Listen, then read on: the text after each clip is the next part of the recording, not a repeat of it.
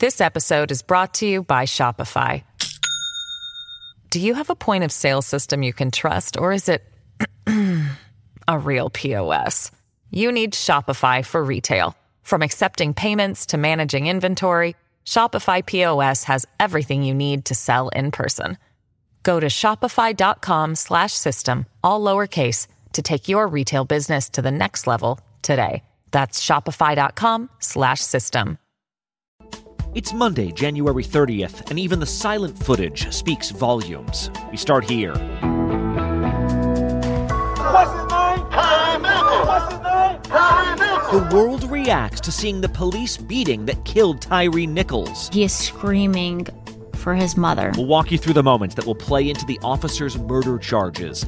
Memphis authorities have already disbanded this controversial unit. These units uh, become discriminatory uh, and or overly aggressive in their use of force. Why law enforcement analysts say this goes way beyond a few bad apples. And imagine not just arresting suspects, but bulldozing their homes. It makes their voters and their base happy, even if it's not effective. The controversial policy from Israel after a series of shootings there. From ABC News, this is Start Here. I'm Brad Mielke.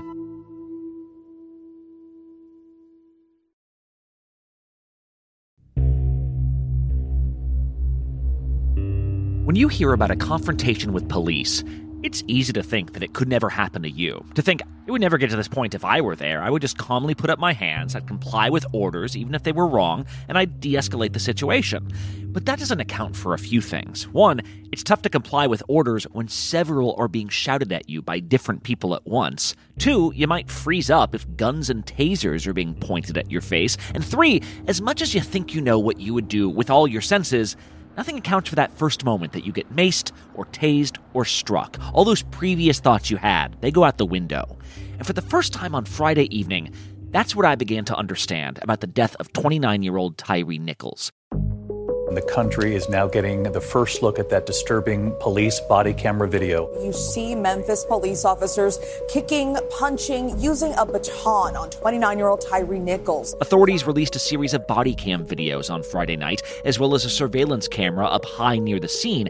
And as you watch the tape, you hear a young man go from confused and compliant to roughed up and terrified, instinctively looking for an escape. It's that escape that sent police on an all out manhunt, and we saw on video how it ended. Obviously, some really graphic, disturbing audio we're going to hear this morning.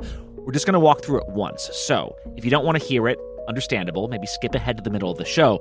But I do think it's important to hear just to understand how exactly this situation escalated the way it did, why it's galvanized protests and vigils, and now reforms in the Memphis PD. With that, let's start the week with ABC's Elwyn Lopez. She has been in Memphis, Tennessee all weekend. She was there actually with the Nichols family in the moments after these videos were released. And Elwyn, that's why I say these videos, it was really kind of like a series of tapes that unfolded over like what, the span of an hour? What do we see? Yeah, they released four videos about an hour long in total and they show body camera footage as well as street cameras and what you can see is that it's very aggressive from the get-go this all happened on January 7th around 8:30 p.m. in the evening. He was stopped, he was pulled out of his car. Then you can see an officer on the video tackling Nichols to the ground. Damn, I didn't do anything. He says, I didn't do anything, I didn't do anything. And they just keep on telling him to, to move and to turn one way or another. Put your hands behind your back, quick. Okay, stop. I'm gonna knock your Okay, you guys are really doing a lot right now. Bro, Stop. lay down. I'm Like, just trying to go home. down. Then he takes off, an officer running up, Please. and then a second incident occurs, and that's also captured on camera. See, wipe your hey. and you see then a brutal beating that is just incredibly horrific and appalling. Watch out, watch out. Watch ah! And he is screaming for his mother. Watch out. I'm a baton you. He the f- is. He the Watch out. You see the 29 year old, his body has been dragged at that point up against a car, and he slumps over a few times. Hey, sit up, bro. There are two EMTs there. Um, they're just looking at him. It doesn't seem like there's an immediate uh, intervention. You hear some of the officers saying he's on something, he's on something. At another point, you hear an officer saying basically that he didn't have anything in his in his car. And there is some shock amongst the officers when that is said. He ain't got nothing in the car. Unless he threw it when on his way running. He ran so got we know that authorities had initially said that he was pulled over uh, due to a claim of reckless driving. The police chief has since said that there is no evidence of reckless driving. We haven't seen evidence of reckless driving. The stop it didn't even make sense. Mm-hmm. What they said that alluded to the stop didn't even make sense. And when I talked to Nichols' mother, she told me that he was on his way home. He was taking pictures of the sunset when all of this took place. And you told me that he was really close to his home when he was calling your name. I know you haven't taken a look at the video, but you told me that you felt something happening. Yes, I felt a lot of pain and discomfort in my stomach and at the time, I didn't realize what it was. But once I found out, then I just said that was my son's pain that I was feeling. Yeah, and you talked to them within like minutes of this being released, right? Had you seen the video at that point, Elwyn? I watched it in the hotel room where the attorney for the family was staying. They talked to us exclusively after that video was released. What do you want people to take away from this? I just wanted them to see why they charged these police officers with murder. Uh, this video illustrates exactly what happened on those streets that night. This uh, also justifies our son showing that he was no threat to them. And now that it was out into the world, they were seeing what the reaction was of other people on social media. And some things were brought to their attention that they had not noticed before in the first five minutes of the release of the video, people started commenting on social media that there was a white police officer there that was engaging with Tyree, uh, but we didn't hear anything about him. And so that raises a lot of questions. Uh, why wasn't he charged with anything? On the video, after Nichols is beaten, you hear some of the officers laughing you can see one man lighting up a cigarette and smoking. And when I talked to Nichols' mother, she didn't even know. What about listening, because you've seen the video? Yes, ma'am. Listening to the officers laughing mm. after what happens to your son. Really? Mm-hmm. Mm. Yeah. Mm. They laughing? were laughing and smoking cigarettes and, you know. Pray for them. Yeah. She just said she's praying for them.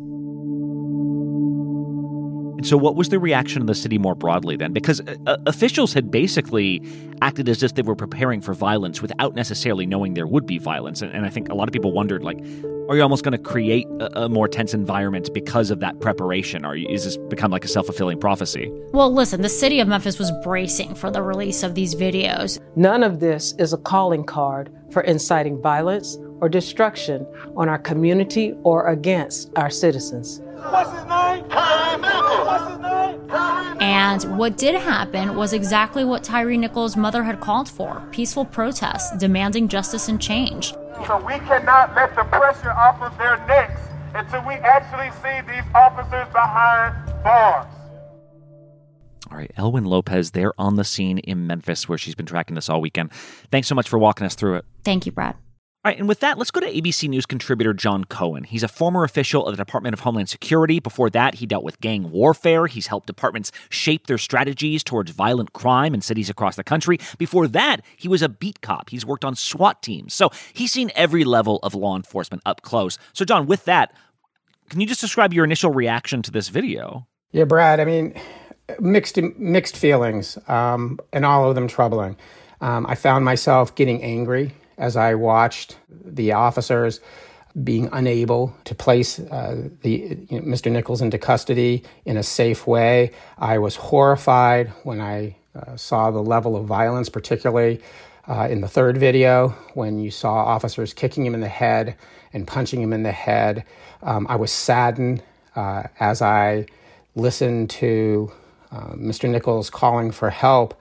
Um, and, and quite frankly, and this may sound kind of strange, is I was troubled because what I saw in that video was so reminiscent of what I experienced and what I witnessed in Los Angeles in the 80s when uh, when police operated under a very different mentality, more of a warrior mentality.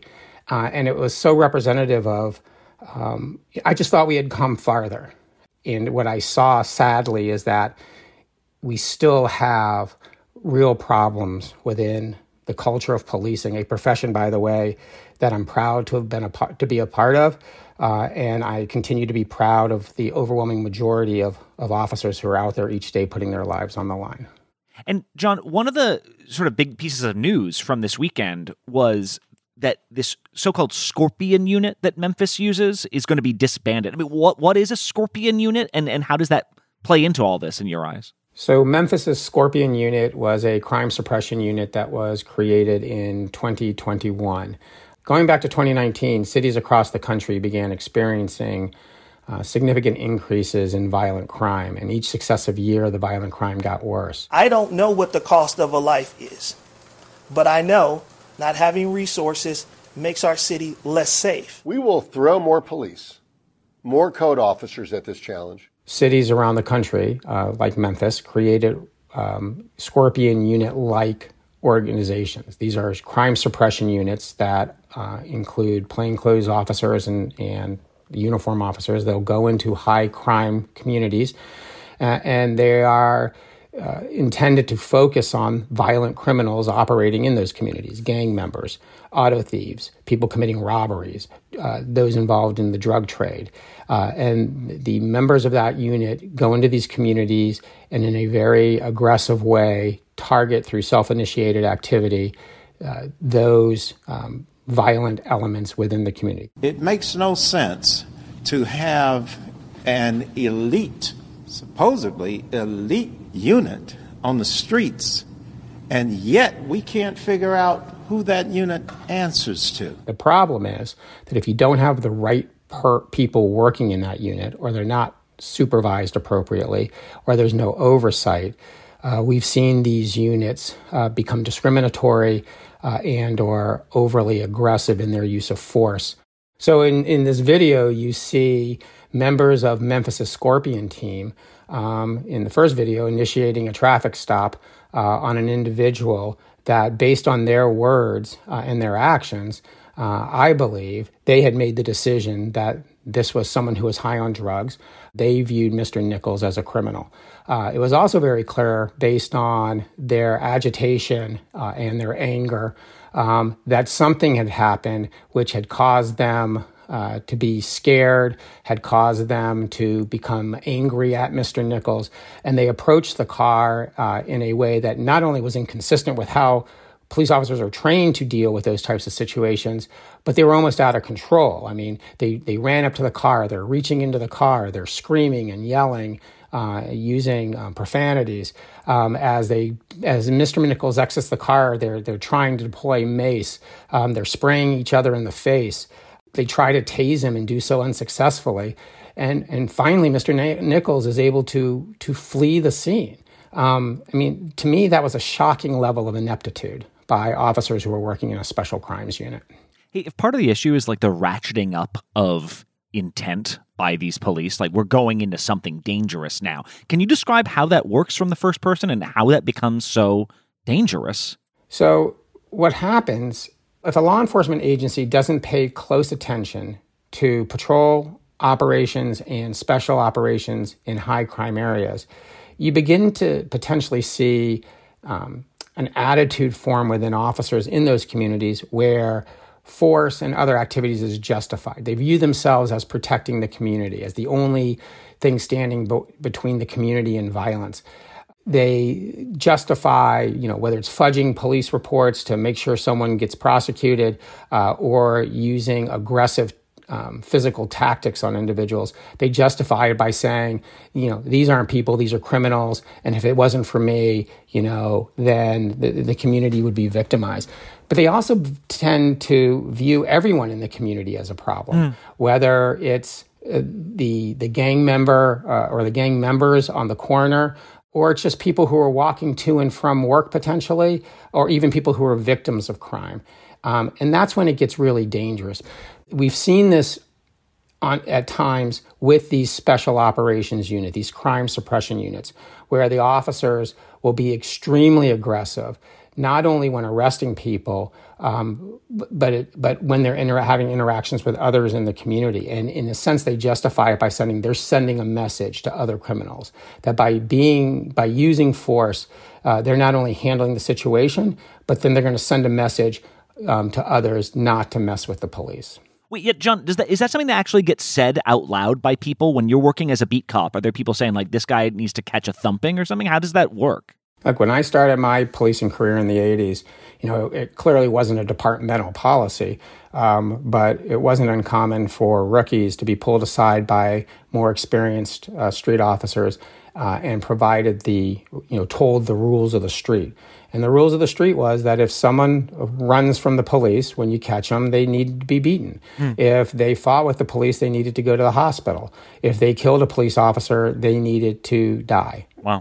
during the incident. And that was the rule. And we, it was explained to us that you know, we needed to do that as a deterrent and prevent other officers from potentially getting injured or members of the community. So it was justified. It's never justified being d- inaccurate or dishonest in a police report is not justified. You know, using excessive force is never justified. But here's the problem these crime suppression units are effective. When a group of law enforcement officers go into a high crime area and they are aggressive and they are, you know, going after the bad guys, uh, you know, you will see a reduction in crime. In fact, earlier, you know, last year, the Scorpion unit was praised by Memphis city officials mm. for achieving reductions in violent crime in high crime neighborhoods. The problem is there's a cost, right? While on the one hand, people may praise, you know, the reductions in crime achieved by, you know, those types of teams. On the other end, you, you in, again, unless it's very carefully led and very carefully overseen, you run the risk of discriminatory practices and abusive practices like that, which we saw uh, on the videos over the weekend. All right, John Cohen, thank you so much for the perspective. Thanks, Brad. It's nice talking to you. Okay, let's take a quick break. When we come back, Israel implements a new vision of law and order. This episode is brought to you by Shopify. Do you have a point of sale system you can trust, or is it a real POS. You need Shopify for retail. From accepting payments to managing inventory, Shopify POS has everything you need to sell in person. Go to shopify.com/system all lowercase to take your retail business to the next level today. That's shopify.com/system.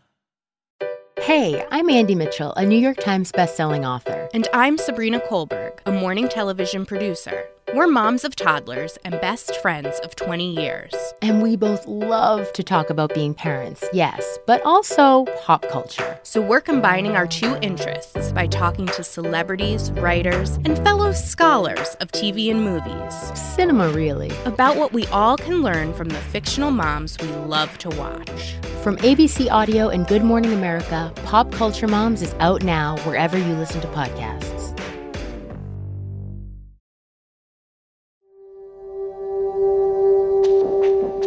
Now, if you want to talk about criminal justice landscapes that seem unsustainable, consider what happened in East Jerusalem over the last several days.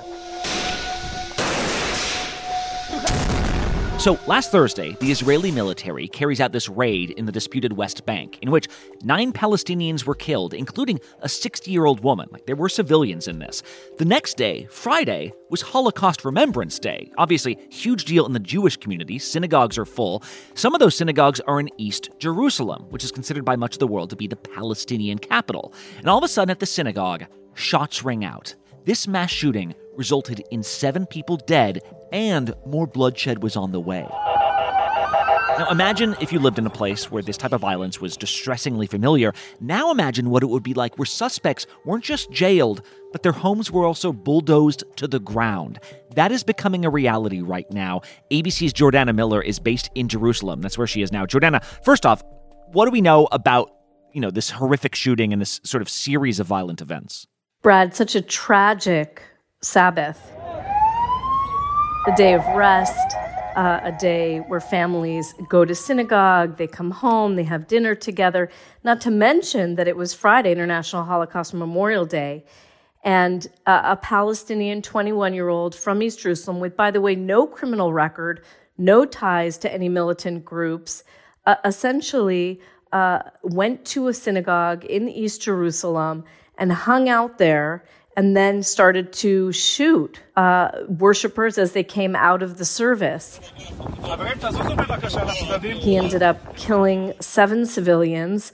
Uh, sadly, uh, you know, a number of them uh, came out to see what was happening and try to help, and they were shot and killed, uh, including a 14 year old boy. Uh, now, we haven't seen a kind of shooting massacre like this really in over 10 years.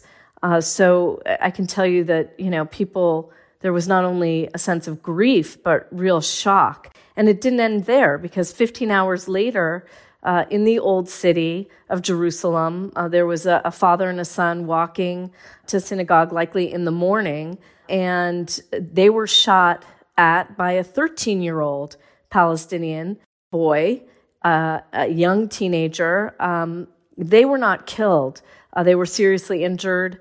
Uh, one, uh, the father's now been released from the hospital, but you know it's being uh, essentially dubbed a Black Sabbath here, back-to-back attacks that killed seven Israelis and you know injured uh, seriously a few others.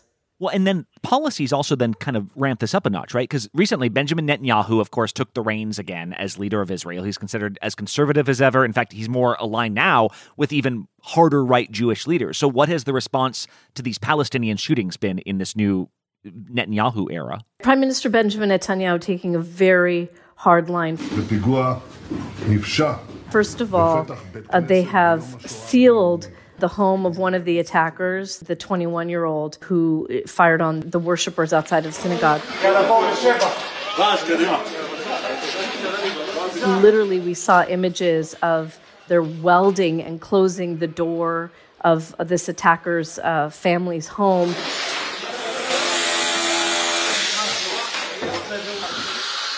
It will be demolished uh, really within days. Uh, the police will not allow terror organizations to take advantage of children and youth. Even though the, the young 13 year old Palestinian attacker who opened fire on the Sabbath on Saturday morning, even though his victims did not die, the cabinet still approved sealing his home in East Jerusalem, his family's home, and that will also be demolished. The Israel police are going to act accordingly, strong with determination and professionalism.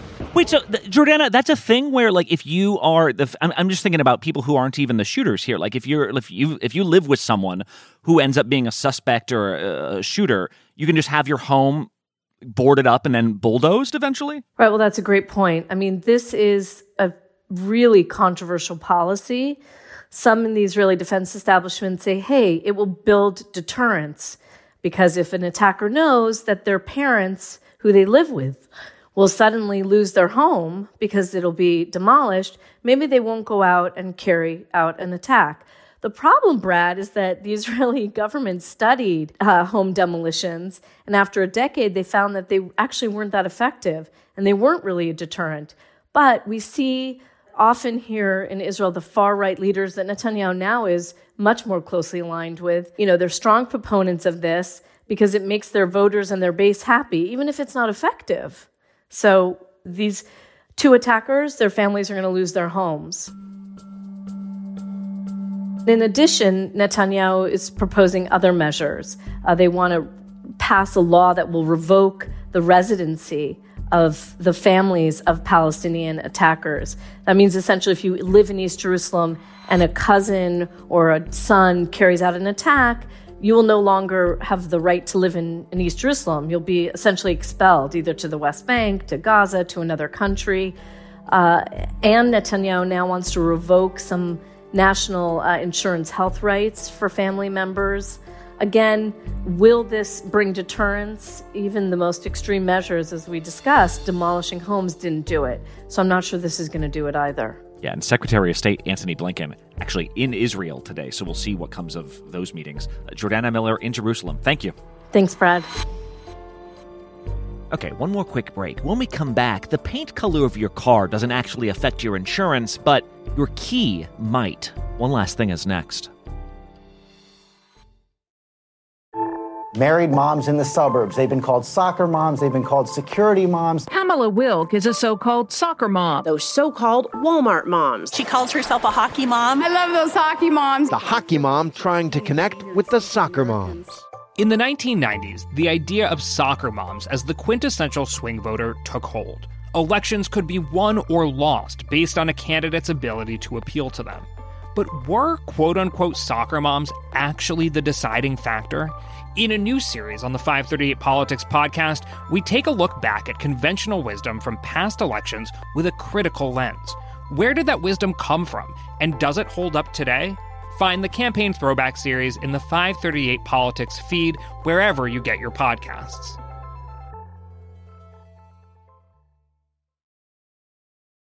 And one last thing. There are lots of reasons your car insurance might go up or down. Some of it's you, your driving history, your location, your gone in 60 seconds driving habits. You want to get crazy with me? Other factors may include the car itself. If it's got difficult to replace parts, it's more expensive to repair. Some cars always seem to result in more insurance claims, especially the ones that are attractive to thieves, like the fancy sports cars. I just stole 50 cars for you in one night. All right, I'm a little tired. A little wired, and I think I deserve a little appreciation. Well, recently, a couple of major insurance companies declared they will stop insuring some much cheaper cars. I'm talking Kias and Hyundais. There are videos on TikTok and YouTube that will show you basically how to break into Hyundai and Kia vehicles. It's ABC's Mike Dobuski who covers autos and tech, and he says it's become common knowledge that it's really easy to steal some of these slightly older Kias and Hyundais that were made before 2019. After all, Hyundai has a big stake in Kia, so a lot of their parts are made at the same factories. So it all comes back to this issue of a technology called an engine immobilizer. And what an engine immobilizer does is it basically is a redundancy system to make sure that your car doesn't get stolen in kind of the traditional way. Um, it consists of two computer chips, one's in your key fob and one's in the car. And basically, when you put your key into the ignition and turn it, the little chip in your key talks to the chip in your car and says, Hey, I'm your key. Let's get going. Apparently, in versions with push button starts, the system works just like it's intended. But in the cheaper models, thieves have learned how to get your car to think that's your key in the ignition.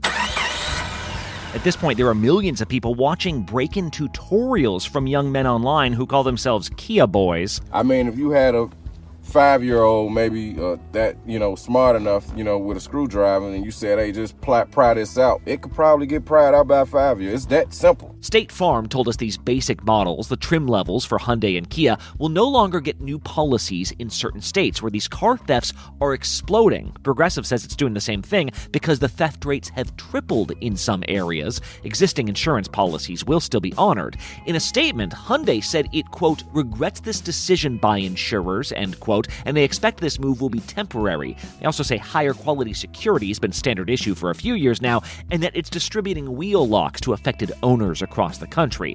Mike says if the car makers sound worried, that's because they are. This is coming at exactly the wrong moment for Hyundai and Kia, right? Like they are on a hot streak, and like this is a headline that they do not want to hit right now. Popular cars often become popular targets. That's usually fine for sales. Being able to find insurance isn't usually the first thing your customer is going to think of. But if insurers are willing to cover that red Corvette that belongs to your lead footed uncle and not your 2016 Sportage, well, that sets off new types of alarms.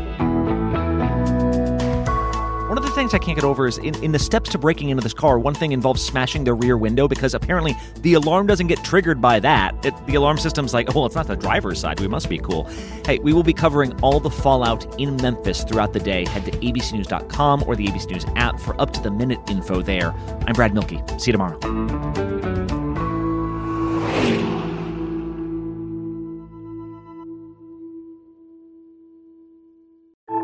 Married moms in the suburbs. They've been called soccer moms. They've been called security moms. Pamela Wilk is a so called soccer mom. Those so called Walmart moms. She calls herself a hockey mom. I love those hockey moms. The hockey mom trying to connect with the soccer moms. In the 1990s, the idea of soccer moms as the quintessential swing voter took hold. Elections could be won or lost based on a candidate's ability to appeal to them. But were quote unquote soccer moms actually the deciding factor? In a new series on the 538 Politics podcast, we take a look back at conventional wisdom from past elections with a critical lens. Where did that wisdom come from, and does it hold up today? Find the Campaign Throwback series in the 538 Politics feed wherever you get your podcasts.